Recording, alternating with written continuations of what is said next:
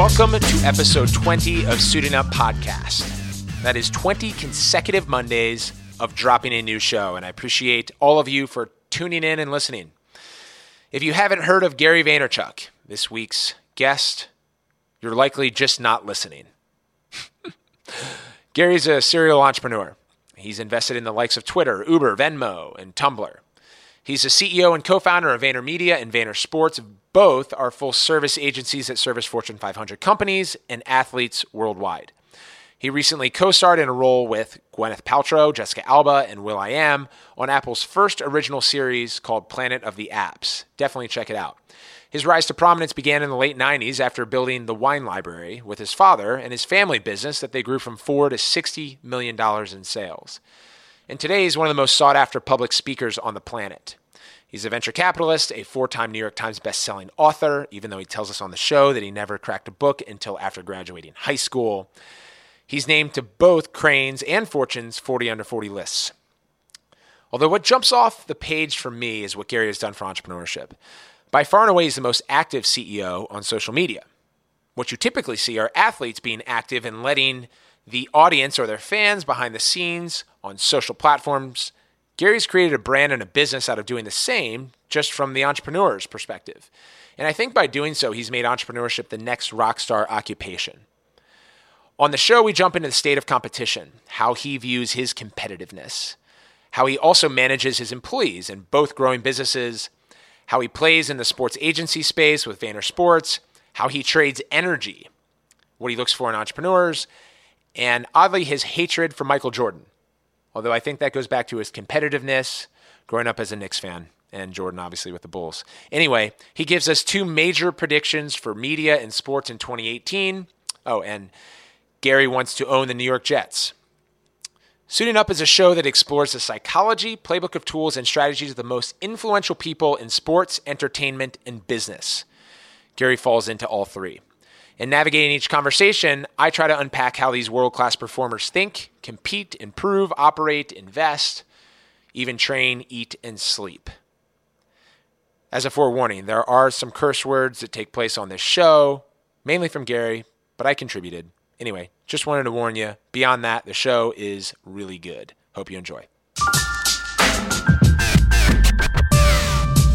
All right. How do I get in on these AM basketball games, man?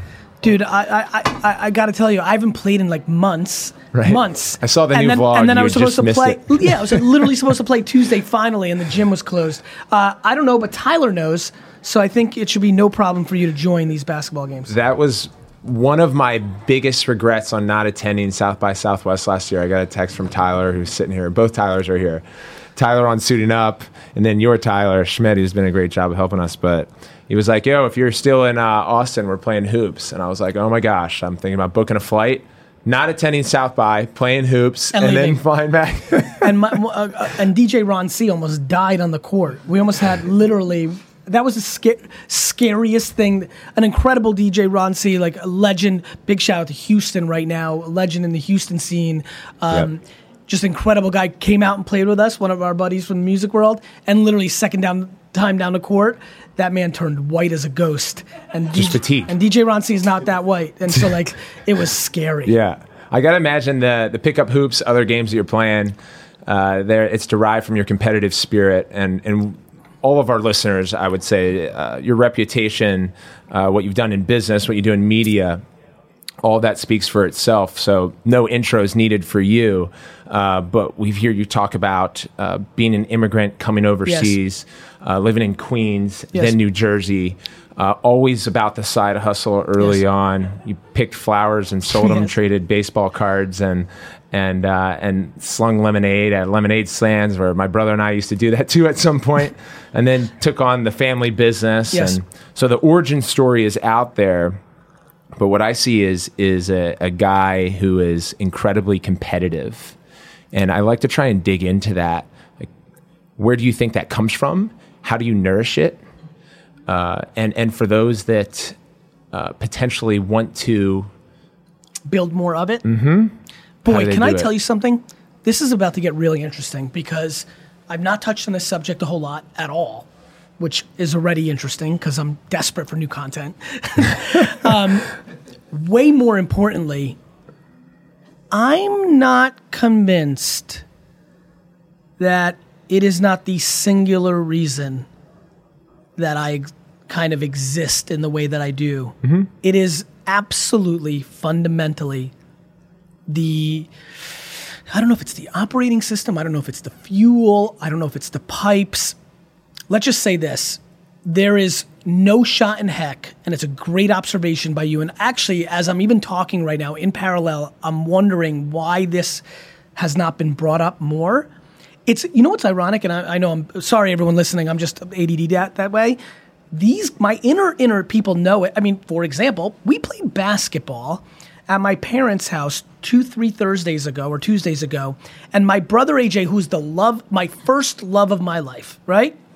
He's 11 years younger. Mm-hmm. Like, just love him. I mean, my sister, who was born next, but like, you know, he was so young, right? So like, mm-hmm. uh, and I was older. I was 16 when he was five, so it was easy for me to understand what mm. I was that I was loving him so much. That he was a little guy.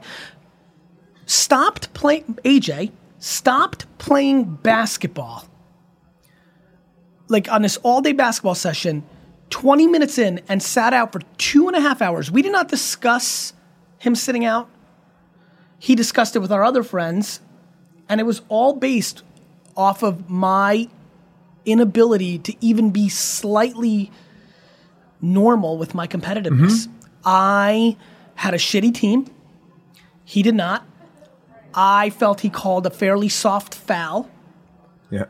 and I felt that was inappropriate considering that he had a team that should have run us off the court. I got crazy yep. like and uh and it's so uncomfortable that it like like you created cut that out completely out of out of your day to day with your brother. it, it, it was just it was a very weird scene Mm-hmm. we were like at our parents house for a week vacation a bunch of the guys from work came to play basketball it's supposed to be a fun day team building Mm-hmm. and 20, 20 minutes in there's awkwardness in the air for four hours My brother and I were just talking about it two weeks ago on this show, how we literally weren't allowed to play backyard sports with our with our friends on opposing teams because it would get so hot yes and we would start fighting and it would disrupt everyone's fun. So I have not seen your brother, but if he's even remotely in the sphere of you, unlike you two, we're not necessarily built to be the greatest competitors of all time. You know, you know. Listen, I think. Listen, I, I'd love to see. I'm curious to see where you're going with this. I'll let you lead the way. Yeah. I am outrageously competitive, and if I was not, and this is straight up, even more so than creating a legacy, which I'm obsessed with, Right. I'd probably be retired. Yep. Well, we do a Like lot of I only want to play. Yep. Well, it's clear. I mean, listen, you've, you're a sophisticated businessman, operator, investor. Uh, you think ahead, but a lot of those skills are what the best athletes have too. It's just confined to a field, and a lot of times it, it doesn't get as elaborate as what we see in the business world. But it, it's dawned on me through our research and then just following you from afar and then near as we met two years ago that you're you're actually in the sports world with Vayner Sports, we'll talk about, and you've uh, been very public in saying, "Hey, I want to be the next owner of the New York Jets, or Yes. and the owner someday. Maybe not the next, maybe it will be." Um, so so there's that direct alignment to sports. But what I look at in in hearing you also talk about how much you hate losing is is another similar characteristic of some of the most cutthroat athletes on the planet. You know, it's funny when I like, um, you know, it's funny where my head's going. The devast, one of the devastating moments of my life. Talk about a great privileged life. One of the mm-hmm. great devastating moments of my life in this genre, not in real life, like dying or real stuff that matters, mm-hmm. political issues, Yep. but like this genre. When I understood who Tom Brady was, I was dead. When I tell you I was dead, I was like, oh fuck, this is gonna be so bad for so long because it's to your point. It's probably why you've been able to figure me out, and it makes sense, you know, considering to be great, to be great, or even debated as like the fact that you like the fact that us f- homies that like you and like we're friends with you business wise, like like the fact that like when you come to the office or and you leave like like an intern or somebody, uh, you know, a kid that just went to you know classic lacrosse stuff, Maryland or John, like the kids. I always like look at like who went to John Hopkins and Yeah. Duke and Syracuse and Yeah. like they're gonna be really pumped today. Yeah. Um, when they when they come like when they run and was like was that Paul like like and they and they I think they know that I don't know enough about lacrosse, so they'll even say like you know he's the great like when I think about that, that is so crazy to me. Like actually, like I actually been thinking a lot lately about inventing something that I can be the greatest in the world of. Because I'd be the first one doing it, like make up a game, like shoe toss, like I'm the best because I'm the first. Like, like to me, that is so incredible. And to be very honest, this is kind of scary. I think I'm gravitating towards giving so much back to the community because I think inherently, I don't think I have the pieces in place to make the most money of any entrepreneur of all time, or even in the top, maybe even thousand, even though with my great Jets ambition. I'm aware of that. I don't do the things, I don't like doing the things, I don't have the behavior of somebody who loves money enough to get there. Mm-hmm. But I do think I can become the greatest, and I mean this, entrepreneur of this specific generation, this transition to the mobile social way, because I really genuinely know how to communicate, know how to distribute content, really love people, need, let's call it what it is, need people to come up to me and say thank you or I love what you do, need it. And that gets into whether it's an athlete or a performer, right? Uh, but yeah, man, every, you know, uh, I, that's a long-winded thing to say. Every time I learn an origin story of an athlete that is good at what they do or got there, whether they are lucky enough to become a Tom Brady an all-time, if not the best, or they're a five foot nine receiver and they literally watched enough film to understand how they can move their left hand to give them the separation that needed, or or they were slow, but they were James Harden is slow. Yep. Well, Ish. right. James Harden is slow. That's right. For his where he He's not- sits. he's no Kyrie in the- Irving. correct. He is slow. What he's what he is is he's what I am. I am not. I am not uh, classic entrepreneur smart. I am crafty. I am a practitioner. I am tenacious, and I am only driven by the fuck you. Mm-hmm. Like it's a chip. Where does it come from? Easy. I was an outcast. Outcasts always win this game. I wasn't born in the country. I couldn't speak English. I was fucking four foot eleven going into ninth grade. That's a good one. You know, like like you know, like you know, I had all. I, I was a DNF. Think about this, actually. By standards of society, males, '80s, '90s, 2000s, even to today, you know, now entrepreneurship is what I would call the third pillar. But when I grew up, it was either sports or school. There was no other way to deem yourself as good. You were either great at sports mm-hmm. or you got good grades. I had neither. So the world told me, teachers, friends, parents, acquaintances, anybody who randomly stumbled upon me, clerk at Kmart, the world told me, you fucking suck. And in my brain, no different than I'm sitting here with you right now, my brain was telling me I'm the best. Mm-hmm. it's just an interesting thing, man. yeah, you talk about how your mother specifically instilled that self-awareness and and self-esteem. Self-esteem. Self-esteem's really huge and Self-awareness she gave me through like her chemicals and DNA. Mm. Self-esteem she created. So self-esteem is really interesting. I, I love how, and I think all young athletes Dude, what and the fuck happened to your knee? I, I, I was, dude, it's the artificial turf that we're playing on these days. All the NFL owners are pulling it off right now Yeah. because it's actually unhealthy. It was the more cost-effective route a decade ago. Yeah. And now it's like chemicals in there. Yeah. I mean, I'm keeping it clean from staph infection, Yeah. but I had a, a slide as a going, dodge. I'm and- sorry. anyway, I yeah. Had to, I had to break the meeting. I had to break the interview for a second. So we're Keep talking going. about talking about gratitude Yes. now from um, from your ability, as you had mentioned, uh, to take a compliment and say thank you. Yes. Um, a lot of people struggle with that. I listened to your Lance Armstrong podcast, and he and he was wondering how you get there, and particularly conflicting potentially with someone who is so driven by the naysayers and like the fuck you, don't tell me I can't. Yeah. But I can also say thank you when you compliment me. That to me, from a psychological standpoint, is I do a lot of studying on the psych side and personal growth side, validates the the the self awareness, um, but a, as well as just the the, the self confidence. Because when we thwart a compliment, it's actually our ego basically jumping in and also saying that, hey, don't allow that person to compliment you because that means that you're doing something good and you can't be doing something good. So that that balance that you mention, I don't think gets talked about enough because you can someone can also be on one side too much and that like it's them versus the world and then they turn into a narcissist and Yep. so the gratitude aspect is the counterbalance Yeah. weight for you. Yeah, man. I mean, you want to talk about listening to that rant from you and saying literally over and over being like, God, I'm so grateful. Jesus fucking like, thank God my dad didn't take a piss before they had sex because then maybe I wouldn't have had that chemical. Like when I think That's the creative side of him, right? His brain just like No, but- jumps back yeah, to his let- actual origin Yeah, no, story. no, but beca- only because like like it goes back to the most important point, which is like Jesus, you're so right. It's pretty neat that you can see it so easily. I am so extreme, and they pull so equally from each side that it weirdly creates this balance.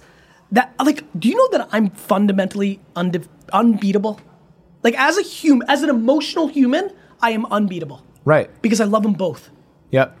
I love success. I love adversity. I love yes. I love no. Like I love when you tell me on the if, two comments on Instagram. I'll post something right now. First two comments. First one. Gary Vee, oh my God, you're a fucking genius. You are fucking Jesus Christ. I get you're the best. You're the goat. You're the this. Cool, thank you. That fucking felt awesome. Right. Yes, like great. Next comment. This fucking charlatan, this narcissistic piece of shit. Yeah. His daddy gave him a liquor store. What the fuck does anybody? He never says anything in. De- yes, yes, Yeah. troll. Give it to me. Fucking feed me. Yeah. I'm gonna fuck it. Like, like it's unbelievably sad for me. One of the biggest reasons You I win and you learn one type of of, the mentality. biggest. I don't learn shit. I, I'm empathetic to why he or she thinks that. Right. I know the truth. yeah.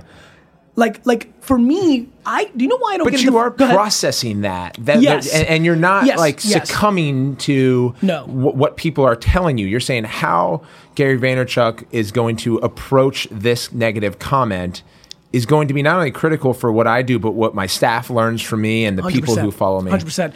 I'm uh, I'm always in the middle. I'm never going to go too high, too low. Back to that, right? Mm-hmm. But it's just you know what's funny. I was about to say, and I want to say this. I've never said this. The number one reason I don't get into fights on the internet, right? Engage in that, which everybody kind of gets suckered into, is because I feel bad for the other person. Yeah. They'll never beat me. I'm just not. I have. I have. I live eh, in the eh. opinion of one. Like it's crazy to me how much my pa- own parents, wife and children's opinion doesn't matter to me. And listen, I just said something that a lot of people just consumed. I, I- I- you know, a lot of you. uh, Thank you for the setup, but a lot of you don't know me. I want everybody to understand that was not coming from a bad place. It's just the truth. I know what my intent is. I try my fucking hardest to execute against my intent. I am human and will miss. I'll never miss crazy because the intent's so fucking good. I can only go so far with the miss. Yeah. And that's my truth. And that's who I am. And the feeling bad isn't like I feel bad for this person because of you know they're not me and they may only be making. No, no, no. The feeling bad is is is They're trying coming to from acco- an empathic place, Correct. isn't it? It is. That's a very they are projecting on me, and there must be Yes. something else happening. Yes, you're a super smart dude. You, you know, you're super interesting. We n- there's a lot of rat. Um, you know, we're starting to get to spend some time together. It's making a whole lot of more sense to me why you think some of my stuff is cool and why I intuitively am like drawn to you. That's exactly right. Like if if you took the time to spit poison at me, you're in a bad place. Like I'm not asking for anything. I'm not selling it. Like like if you're picking to pick, you're in such a bad place that you're seeing something that's happy and good, and the only way that you know how to interact with that is to try to bring some level of misery loves company. Like the only thing that can even make you breathe is like, can I chip a little piece off this dude's happiness mm-hmm. because I got so unlucky or I'm such a fucking victim. It's tough, man, and I feel I. You're right. I do feel bad. I feel bad because I know that that they're projecting something that's deeply bad within within them. Probably has nothing to do with you. Oh, 100% 100% does nothing. There's nobody that has got any read on me and has spent and there, the amount of people who have spent two times with me that would spit venom at me is non-existent. Mm-hmm. One, maybe I was on an interesting day and we really didn't interact and you were in a room like this and maybe you were like on the turntables or like, you know, like, but two, no shot. Too much context. You figured me out by then. You know why I also just immediately said when, when Gary said, I'm unbeatable, I said, I agree 100%, is because I look at the, the way that he delivered that the same way as we deliver whether or not we are successful. Uh, who's successful? Who is that? Is that person successful or not? And and society often paints that picture on like the economics of of what you're made of, or whether you've attained certain goals. But they're all predicated on our specific narrative. And so he's unbeatable because of what you've created and and the way that you narrate the the, the businesses and and the way that you approach life on a regular basis, and that fits um, someone else coming in and may qualify you as different, that- that's that's not of concern to you. No, and, and by the way, but I respect it and I'm empathetic. Yeah. Like every piece of hate, negativity, or assumption around me is very understandable. I'm an extrovert who loves competition, who needs to trash talk to to like like enjoys it. You know, it doesn't get me going. I'm pretty competitive. I just think it's fun. I just like it. I'm also curious. Listen, to not trash talk is actually, in my opinion, not strategic because boy, are a lot of people, especially in sports, by the way, like like it's probably in everything in life, but like I have been shocked by how many people are so physically talented and complete zeros mentally that literally I, I, who have no shot of winning in what I'm about to engage with with this person, win immediately by saying one thing. Mm-hmm. It's I the amount of times that I have won one-on-one basketball games, a tennis match, a ping pong match, a anything match, when I had no chance of winning other than the psychology That's game, right. Has been fascinating to me. Yeah, we start. We've we spent most of this show, if not all of it, now talking about the psychology of competition. Uh, what I was going to bring in originally around kind of framing my my my thoughts to you is when I'm driving here in an Uber, I'm thinking, I wonder if Gary wanted to be a professional athlete, if that would have happened. And honestly, I think it, I think it could have. You could have found found a sport that Yeah, had think so, done that. too. I think because was- because that's how powerful psychology is, right? Dude, and, so- and like this is super interesting. You're getting. I'm in a good. This is fun, man. like, I love did he talking about new choose business? shit. I never he talk- choose? Right. I am convinced that if I was born in America, that I would have been an athlete. Now, I would have not been a basketball player. You know, I'm not sure what I. w- I truth, maybe tennis, maybe. I have really crazy hand-eye coordination. Mm-hmm. Like. Maybe look, I don't, I don't know. Maybe wrestling. If I like, look, one of the things. lot. There's a lot of things that are weird There's about me, which is there. I didn't lift in my entire life until three years ago, four years ago. So like, like if I actually did cricket, that, if I they did, just won a 1.2 billion dollar contract. you know, NASCAR, like broadcasting. listen, yeah. I definitely know I have the the brain, the will, and the excitement, and the need. The, I think the need to have eyes on you is a subtle part of sports that isn't talked about enough. Hmm. I think we talk about it with a band or with a with a solo artist. We, I don't know. You guys all know this. A bunch of us kind of shaking our heads to this. You don't hear a lot of people talk about. One of the reasons I think I'm a successful basketball player is because. I need an audience. Like like when I watch basketball, like basketball is interesting to me because it's a funny momentum sport for me.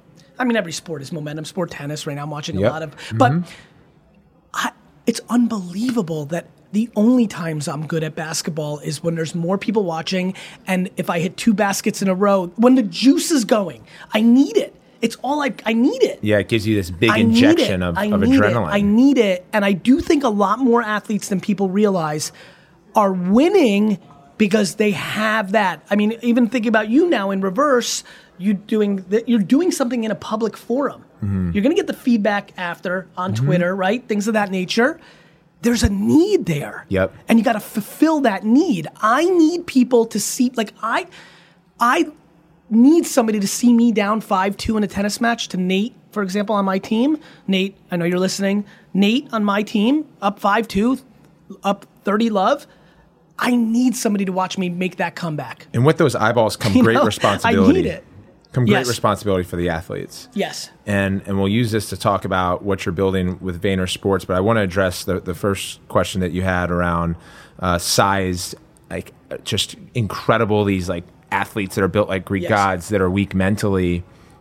And, and we'll use this to hopefully close on psychology. And my guess is we're going to continue to talk about it throughout in certain ways. But you know, when you're that gifted of an athlete genetically, your identity becomes on those physical traits, those physical traits, and that development, and you spend less time upstairs.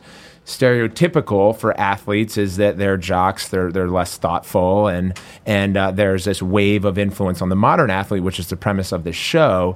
They're using the skill sets thoughtfully they've developed on the field, hard work, leadership, um, grit, um, being curious, uh, being hungry to learn, right? Those athletes that watch tape, Peyton Manning, I used to fall asleep at night watching uh, film of the of the great Hopkins lacrosse midfielders, and I would do mental training and mimic their moves. Um, but the premise of this show, those athletes that are now crossing over into business, and you guys have positioned yourself well in Vayner Sports with what you've built in lead up to that, which are meaningful businesses, incredibly meaningful and powerful businesses, treated as their own across the, the greater VaynerX platform. But now, in this world where sports is converging into business and tech, you're you're situated well to support them in a traditional, probably antiquated agency model where an athlete would sign with a group and just get their on-field wage negotiated and, and hooked up with a sponsor or a brand. Now you're kind of servicing everything. Is that right?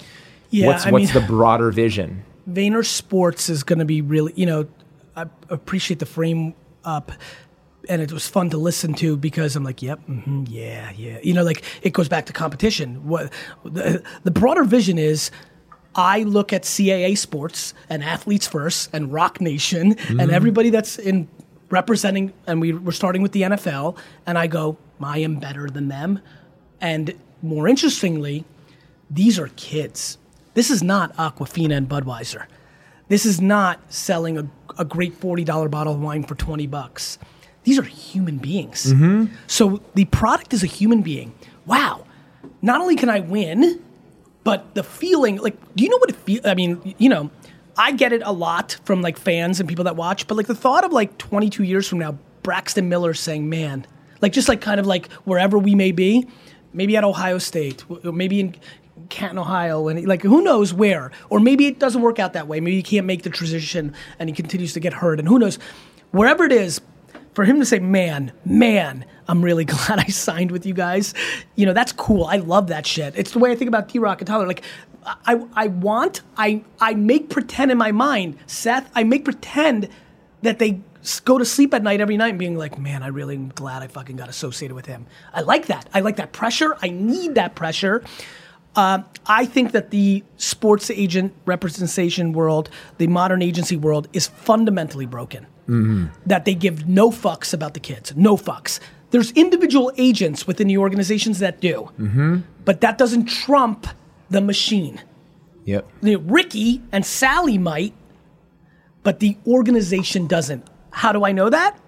It's just business. The same way that you can see when you're going and trying to make a play on the field, you can already see what is going to happen. You don't even see it that way because I hack sports too. It's not that you see it per se. It's not like we watch in the movies and like you know. It just you're moving in a way that's It's that flow correct, state. The, Correct, time, the correct. time slows down. That's what I am in business. Travis takes- Pastrana on our show said that he he, he has a hard time remembering a, a number of his seven close to death uh, crashes uh, and the concussions that he's survived since then. When he's in the air, he said all of his senses are alert, and those are the only moments in his life right now that he can remember what what face was in the stands there, what Yep. gear he was in, what turn he had to make. And it's pretty amazing that flow state mentality in sports. And you're suggesting you got it in business, and now Give you're me four it. hours. I mean, the amount of times I've walked into a meeting, know nothing about what's happening, know nothing about the client, know nothing about the industry, know nothing. Sit down, play the role of CEO or the Gary V of the moment. Listen for 44 fucking seconds and and pump out disproportionately incredible advice that has followed then to success scares the fucking shit out of me. I never talk about it. I'm trying to give you some stuff here. I've got a sense of your audience. I don't know what to say, but I can tell you this. When I did that and looked at the sports world in about 16 fucking seconds, aka a three day period, it became very obvious to me that none of these agencies give a fuck about these people. That is the vulnerability. That is the reverse of how I play. Mm-hmm. I don't need the economics. The sports agency economics world is not attractive. It's not that big of an industry. I'm not going to buy the jets on the back of VaynerSports. The gratitude of fucking that industry up because they deserve it in a pretty alpha competitive world fits the narrative that you and I set up really good. It's gonna be super fun for me to go to the ESPYs in two years and everybody fucking whispering that fucker because I'm destroying them because I'm and the fact that they're pissed at me is based on their vulnerability of not doing the right thing historically makes it two times better. So I think you'll appreciate this. My my sports therapist, his name's John Elliott. He works with the Spurs, and he, uh, he talks about Tim Duncan, which I think I've talked about on this show before. But the athletes usually take on one of two, and the best ones will, will absorb both. But they're either a mathematician or a statistician or an artist, and most of us get to the point where we are in sports because of how hard we practice and acquire skill. And that takes counting your repetitions, getting against the wall, shooting a thousand jumpers, and you become this statistician, but that will erode you. Uh, very much to walking into a boardroom, and if all you're doing is looking at the analytics and the business and you're churning through Excel spreadsheets, you're not going to come up with anything creative. Now, John Elliott and the sports therapists say, like, you need to have that open canvas just as much, if not more, now once you reach the pro level or the boardroom, to where you're freely painting and you become an artist and you're not looking at the analytics as much. So, what he worked on to extend Tim Duncan's career beyond 20 years professionally was right when Tim turned 30, he goes, We're going to stop counting our jump shots and you're just going to go out there and flick the ball. And he says that's what Steph Curry does really well is he just goes out to the court and he just shoots for fun. Because if it becomes too serious, if you get too deep into analytics, you can't get your head above the clouds and think creatively. If math was the punchline, it'd all be over. it's black and white. Yeah. I'm a big buyer of this. Uh, what's been fun for me is I would have stayed full pledged artist all the way through, but I walked into an era where the internet was becoming too important, and I had to surround my game in respecting math a little bit more than I would have. Yep. I'm pure art. Yep. The reason most entrepreneurs and business people can't beat me is they want to compete with me in math, and I beat them in coloring. Yep. And you've got experience in math as an investor. I do, but I didn't So that use skill set's important, Yes, though. but I didn't use math to know that I believed that Twitter and Facebook were going to change the world. There was no math there as an investor. Why do you think so many people pass on Twitter and Facebook? Mm-hmm. They're unable to see the third chess move. My pulse of the human race is what I trade on. My unbelievable in tune capability of human behavior and the current state of it in macro and micro trends, all the way from what does US North Korea conflict to why are kids buying slime on Instagram? Mm-hmm. That combination of understanding how to add one plus one in that scenario gives me the read on a 42 year old woman in Kansas who has an eight year old daughter that buys slime on Instagram who watches CNN all day. That gives me an unbelievable unfair advantage to understand that all then leads to her buying red shoes two years from now. That is a very weird game Yep. but a game that I now can take a lot of credit for because of how many things I've been right about long before anybody thought I was right. Yep. And, and you're reading people Correct. Um, and In real time. in real time. And that at and at scale. I am equally as good at walking into a room, becoming a complete chameleon, and in 47 seconds understanding everything that is going to make this a fruitful event for everyone, as I am in understanding underprivileged Native American dynamics around peanut butter. It's just a very interesting thing, Yeah. and it's a, it's it's uh it's why I'm completely unbeatable in that game because who the hell? I mean, you know, you want to get me into a place where I stop talking? Ask me how to explain that's happening. You know, like that's like I don't, you know. How when you sit in on a pitch meeting and you're looking at the founders or co-founder, Yes. What are some characteristics that you have that that, that, you're looking for them to show you that you want to hey say maybe there's three boxes that you want to see checked out of the gates to extend this this meeting or or is there just this sense I am doing something pretty awkward that is confusing me and the market, and I've never articulated it this way either. What I'm basically doing is talking the entire time to allow me to be listening the entire time. Hmm. I've come to realize that's what I'm doing. I basically suffocate a room every time I'm in it. I talk 89 to 97% of the volume of conversation, all for one thing to be able to feel how one reacts to the things that I'm saying. Mm-hmm. That's why I'm a great public speaker. I have no idea what the fuck's going on until the second I hit stage. I start talking. If you actually quietly watch my talks, I would argue that oftentimes the first three to seven minutes are clunky and could even potentially slightly awkward considering how great I am at speaking. You believe that, D-Rock? so so do you trade body language I trade I trade probably a lot of yes I trade body language I think that is absolutely true and then and then the things that you don't even I just I I trade I trade eye contact and- all of it I trade those things my man Yeah. yeah I trade energy I trade energy I, I have the ability to taste what's going on at all times um, and so nobody's ever said this. I've never said this out loud. I think I've alluded to it maybe once or twice now, but like I, I don't really think so. I'm looking at you guys because you hear so much of it. I am potentially slightly. It's why I like telling the same story and give my narrative up front because it gets me into my cadence and I'm able to respond to mm. how they responded and what they responded, and then I'm off to the races in eight thousand different directions predicated on who the audience is, what's happening in the world, and what I believe is about to happen. Mm-hmm. do you and still that- get nervous before you talk No, but I get like competitive. yep yeah You know, I get competitive. Like it's funny. I like look at box. I love boxing. Like I that's how I feel. I genuinely feel that I'm in the dressing room and I better get my sweat up because I don't want to be a cold fighter and get knocked out in the first round. That's right. You know what I mean? Yep. I think about that stuff. Like Yeah. uh but I'm never nervous. I know, I know I'm great at public speech. I, I've never, ever had a bad speech, and I never will. It's funny, two years ago, I started thinking about it. I'm like, will it ever happen?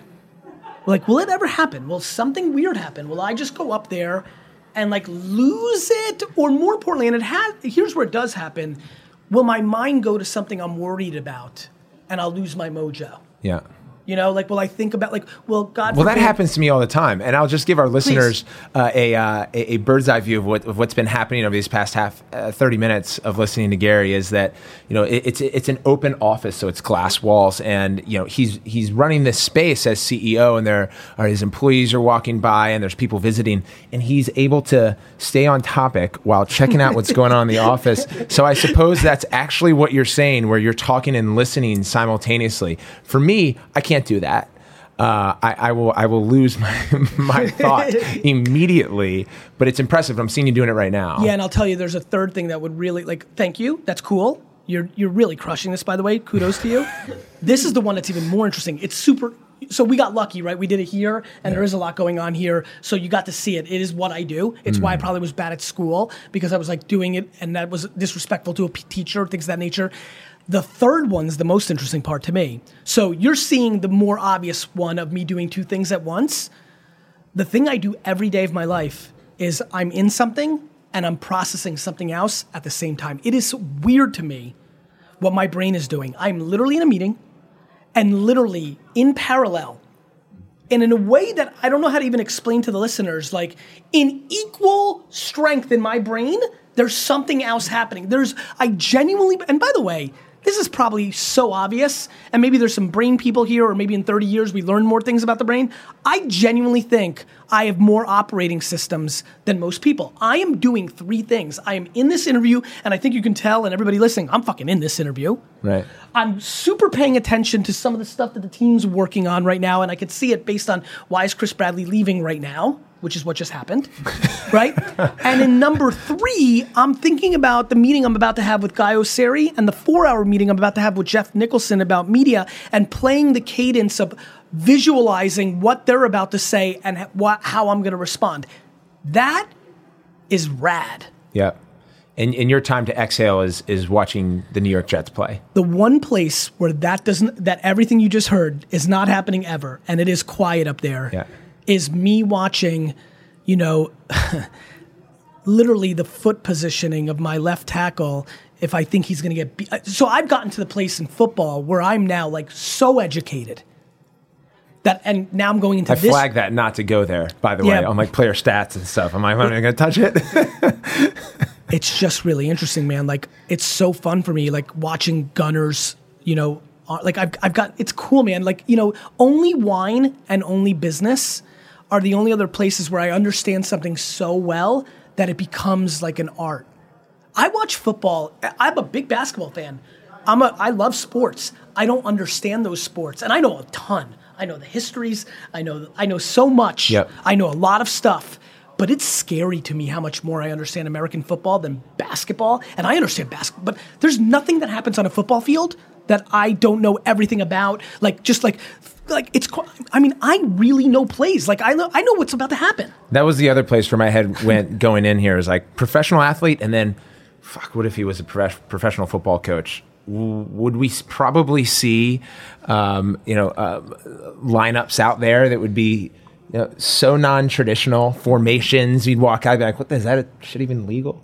What's going on?" But yeah, my So- guess is that you would so think about it entirely This entirely is why differently. I hate your other guest that you've had on this, Bill Belichick. You know, because it's it's very difficult for me to watch him because he does Step shit. You know, one. it's just tough, man. I see him do shit, and I'm like, fuck, I would have done that too. Like Right. you know, like like like it's yeah. I'm through just like fuck, man. Like it's why I knew I was in for 20 bad years. You know, like it was really tough. You know, 20 years ago, Mm. like, and it was probably 15, 17 years ago when I was like, "Fuck, I'm in, I'm in it for the next 15 years of my. I'm gonna be 42 years old. Um, you know, back in the day, I'm like, I'm like, I'm gonna be 45 before these fucking. I mean, I, could- I desperately needed something terrible to happen to them for me not to be in a place where I was gonna deal with 20 years of pain. was that a similar? And by the way, nothing terrible happened. I've been in 20 years of pain. was that a similar mindset you had to, to Jordan, who you equally yes. despise? Yes, but uh, but but Jordan taught me what I was in for with Bra- like I was too young to understand the higher plane of issue with Jordan. Mm-hmm. I didn't understand that throwing your ping pack ping pong racket at your teammate, that going to Atlantic City 4 minutes before a game all night and still dropping. I didn't understand that the enormous and let's call it what it is, the enormous shortcomings that Michael Jordan has as a human being were exactly the same reason that I was never going to get a Knicks championship. And and I would say that that is a fascinating thing about unhealthy competitiveness. There are things that I'm willing to do that are so fundamentally unacceptable only in places where there are points being kept. I'm a much better human being than I am in a meaningless ping pong match. Mm-hmm. Um, Scott Galloway says, "Fight unfair." Recommendation to, to, to college graduates right now. Yeah. Fight unfair. Yeah, I get it. I, I- you know, it's funny. I gravitated. I, I actually would love to know how, where he goes with that because I would tell you the reason I punted school in fourth grade was to fight unfair. I realized this is true. I realized in fourth grade that there was no chance in hell that anything that was about to happen over the next eight years in a classroom was going to have any impact on me whatsoever. So I decided instead of doing the thing that most people do, which is spend just enough time to appease something that is palpable by society. Yep. Which would have meant I would have been a B student and went to Rutgers or Maryland, like like or West Virginia, right? That's what I had in me. Hmm. Not I wasn't good enough to do it and go to Penn or Princeton. I was I knew what I was.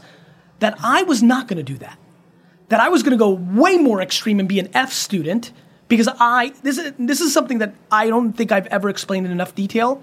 From sixth grade to senior year of high school, I never opened a book in my home in my entire life. As a matter of fact, in ninth grade, eh, like 10th grade, in sophomore year of high school, I never took a book home.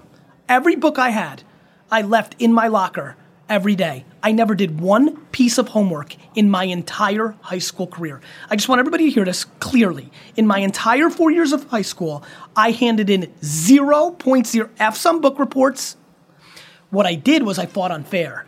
I spent every minute in class daydreaming, visualizing how I was going to set up that baseball card table. Why was Cecil Fielder going to hit a lot of home runs coming from Japan? And should I buy his 86 Topps rookie cards for 10 cents a piece just in case he does? Uh, you know, spoiler alert, he hit a lot of home runs. Yep. I made a lot of money selling cards I bought for 10 cents for $4 a piece. Why was Kenny Lofton? These are some really rad shit. I, this, I'm trying to give you some. I'm going to a place I haven't gone in a long time. Why was Kenny Lofton's ability to be a great point guard for Arizona State or Arizona and get to the Final Four a proxy to him being a good base stealer? And why was him getting traded to the Cleveland Indians at the same time that I believed in Joey Belle and Jim Thome and Charles Nagy? That would lead to him being a good bet to spend ten thousand dollars of my money, which I had twenty thousand to my name as a fifteen-year-old, to buy unlimited Kenny Lofton rookie cards wearing his Astros jersey, though he was an Indian, and why that made me my first real nut of real money. Like, why was I right? Like, why was I right with? How was I able to understand that Kenny Lofton was going to be a much better baseball player than Pat Listach, even though he was the runner-up to Rookie of the Year? Like, these are the things that I've always had, and they transformed into building an e-commerce website. They transformed into me understanding YouTube. It transformed into my big nut that I'm known for in investing in Facebook and Twitter. Hmm. It transformed into me now spending time with Russ the rapper or Logic or the people that I know are the next Drake and Lil Wayne. It's trading and investing in the thing that's going to be bigger, and that does not come from fucking math. Yeah. Well, we we often hear think outside the box. I take away that that you were just you, live outside the box, uh, and, and and like further validation on that is, is didn't turn in a book report as an as an undergrad uh, and as a multiple time New York Times bestselling author, right? So like, you know, what computes their I mean, my creativity thing- spells? I'm about, in a couple of months from this recording, I will have my fifth New York Times best-selling book. I promise you, every one of my English teachers that know that I, my man, well, listen, just, so everybody understands, like, I want to make sure everybody understands. I can't spell. Did I know in fifth grade that the internet would come along? No. Did I know that autocorrect was going to be a feature on this internet? Who needs to spell? You don't need to. I spell things on purpose wrong Yes. that I need to. Sp- I. Sp- how many people listening right now to just spell misspell wrong. things on purpose Yeah. because it's quicker to type it that way and autocorrect than to s- like? Right. Did I know that information, guys? School, memorize information, regurgitate information. Now, if you want to know anything, hey Siri, who's the 18th president of the United States? Okay, give me a moment. Ulysses S. Grant. What I found Like, like you know, 18th President of the United States. Did- Now did I know? you didn't even have to Did unlock your iPhone. know that 20 years ago, some technology would come along that would commoditize everything that all my friends popped pills, stressed about, tried to garner to be self? No, I did not. You know what I knew? I knew I knew who I was. And I had a funny feeling, a deep young intuition, that if I made that dramatically better, that that was going to be way better than me slightly making better all the other shit. Yep. And I and now by the way, if you're listening and you're the reverse of me, you're a math whiz, you're type A, do not try to become charismatic. Do not try to learn how to go, become the best fucking that. Mm-hmm. That's the fucking game. Bet on Yep. your strengths, and I'm gonna say it, punt your weaknesses. Yeah. Now, if one of your weaknesses is a death blow, you better fucking figure out how not to allow that to happen. I like the I like the, the the idea of punting versus what we often hear is give up. Yes. punting, you're still in the game. You're still in the game. You're still playing. You're still in the game. Still winning. You're just good enough. Like I said, and I fo- notice how I followed it up with, and if one of it's and if it's a vulnerability that will kill you, you better like to me. There's a lot of things that I don't do well. It just it's so obvious that the, there's so many diminishing returns to appeasing the current system. Mm. The things that we deem valuable today. Anybody that thinks that society is going to deem them valuable in 20 years socially, it's just not smart.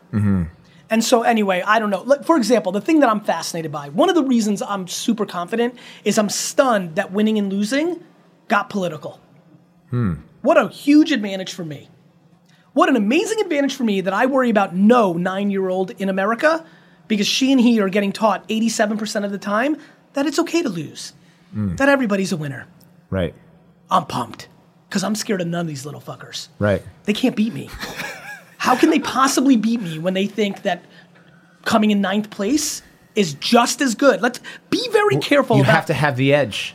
You have to have the edge. this is it's not about being like sick like me and wanting to stab somebody when you lose. Of course that's not good. But teaching youngsters that ninth place is the same as first place. And if you watch carefully, that's what we're doing.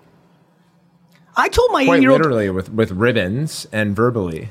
it's not they don't even keep school the, the things we're doing because of the insecurity of parents this is not the insecurity of the kids Yeah. this is the insecurity of the parents it's unbelievable and i'm loving it you know why i've got two kids i got to focus on you know what i told my kids this summer That i got to spend some good time there's two things i focused on number one kids you're a fucking Jets fan. We're gonna go 0 16. Everybody in school is gonna make fun of you this year. You're gonna be seduced because a lot of your friends don't have self esteem, so they're gonna say they're Golden State Warrior fans. We're fucking Knicks fans. Get your shit together, get focused, get used to losing. Yeah. That was number one. Number two was the following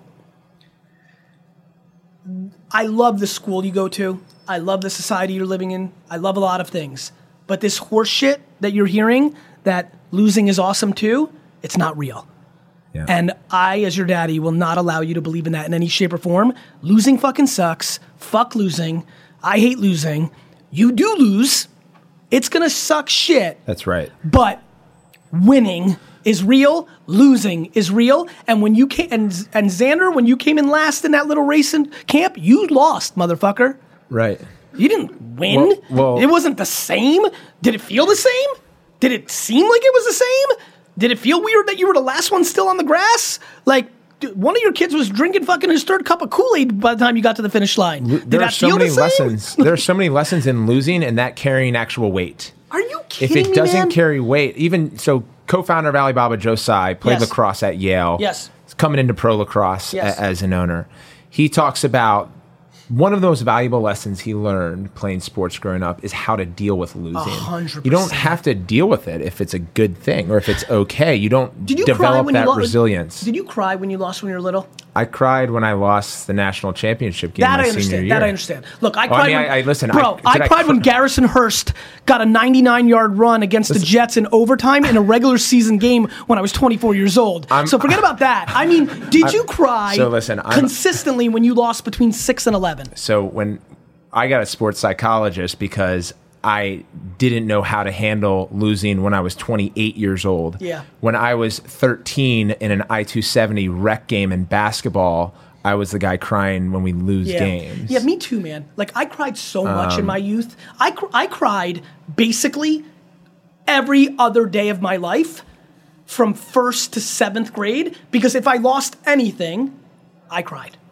So you have your phone out. and cried by the way just so everybody knows. Not like, Yeah, like- not like bitched like tears like like snot rockets like like just would cry. Like nobody wanted to play with me ever anywhere. I, I had to like Yeah. i had to like find new groups of friends because they wouldn't realize that if they somehow beat me in double dribble in nes i would throw my remote through their fucking tv like like it was just not healthy. Yeah.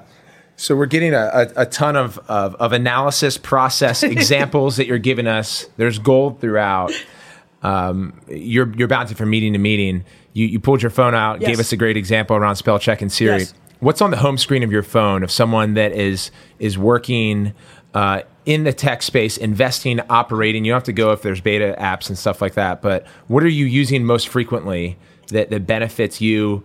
Uh, from a brand and the media you create. Instagram, and Snapchat. I mean, look at my phone, right? Yeah. And I'll, you know what? I'll take a I'll take a screenshot, and now I'm literally emailing it to you guys. I don't know how you do. So it'll be in our show notes. Yeah, you'll do whatever you do, right? Yep. Um, But Tyler, I'm going to send it to you. Okay? Not you, Tyler.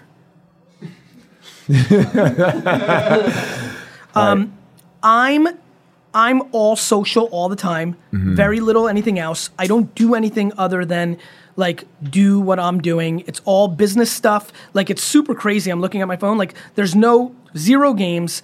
z- Like very few utilities because I have assistants and assistants and assistants. I don't Yep. do logistics. You know, I can't even say the word. I don't do logistics, right?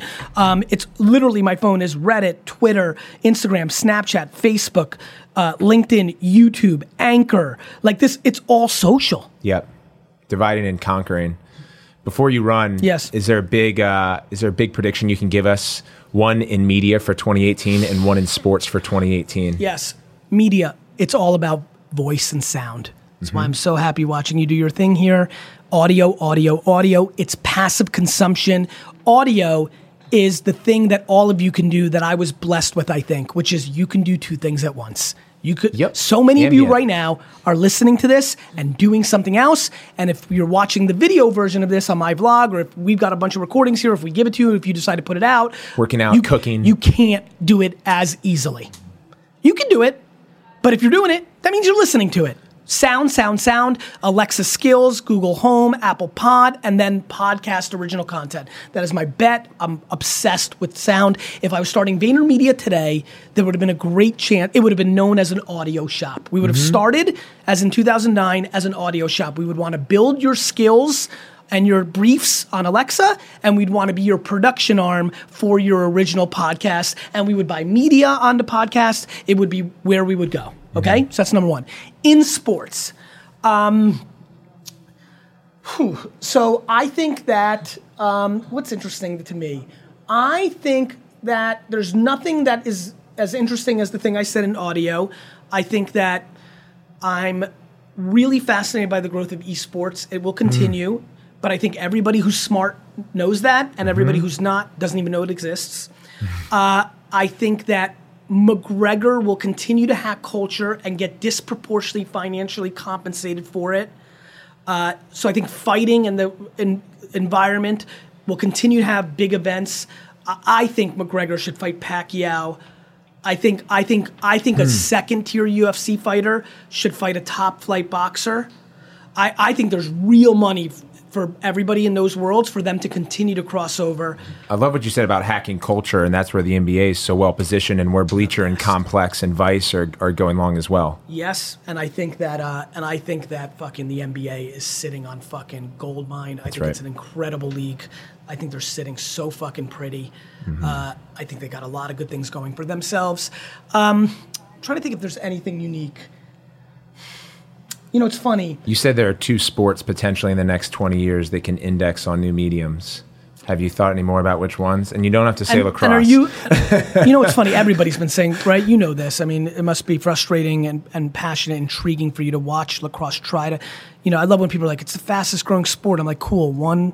w- You know, it doubled, so now you have two. Like people are always Right. so like I funny. mean, in your nascent stage, you should fucking grow. Are you know? kidding? like, you know, of course. what If happens. VaynerMedia grew next year the way it did in the first few years, I might buy the Jets. Like, of course you're supposed to go crazy in the beginning. You know, I mean, I think the, I think that, I think that there's a sport that will, you know, emerge because of mobile devices and live streaming that we don't, don't even know exists, is made up, or it's hmm. something weird like pickleball or smash ball or something. Because if you look, neither esports or mixed martial arts could have come out of my mouth 15 years ago.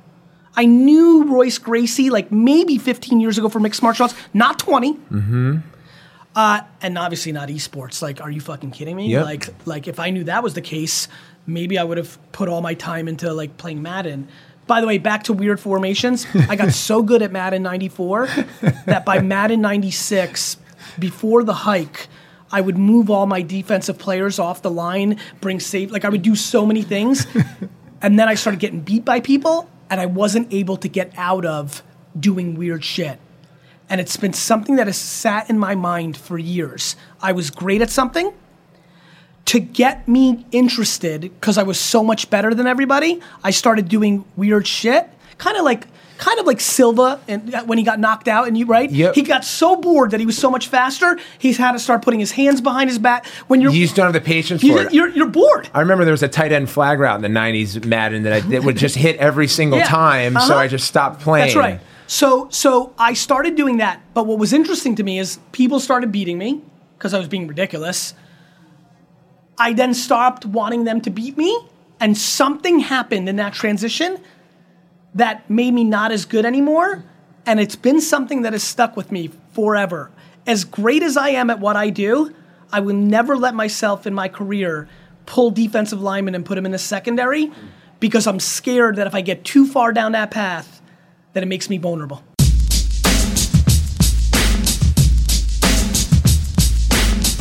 If you enjoyed my conversation with Gary Vee as much as I did, be sure to let us know and continue the conversation by following us on social media and tweeting at us at Paul Rabil at Gary Vee. That's G A R Y V E E. Two big takeaways, as always, in the recap of the show. Number one, we're going long in audio, especially Gary. He's got a podcast called the Gary Vee Audio Experience. Check it out, download, and subscribe. Number two, work really, really, really, really hard. That's always been his MO. He's a hustler and encourages you to do the same. And for me to tie this back into sports, there is no substitution for hard work. Be the first to listen to future episodes as well as catch up on previous episodes, including my one on one conversation with New England Patriots head coach Bill Belichick, action sports star Travis Pastrana, tennis player Venus Williams, NFL quarterback Drew Brees, and NBA star Jeremy Lin. There are others as well that were fantastic.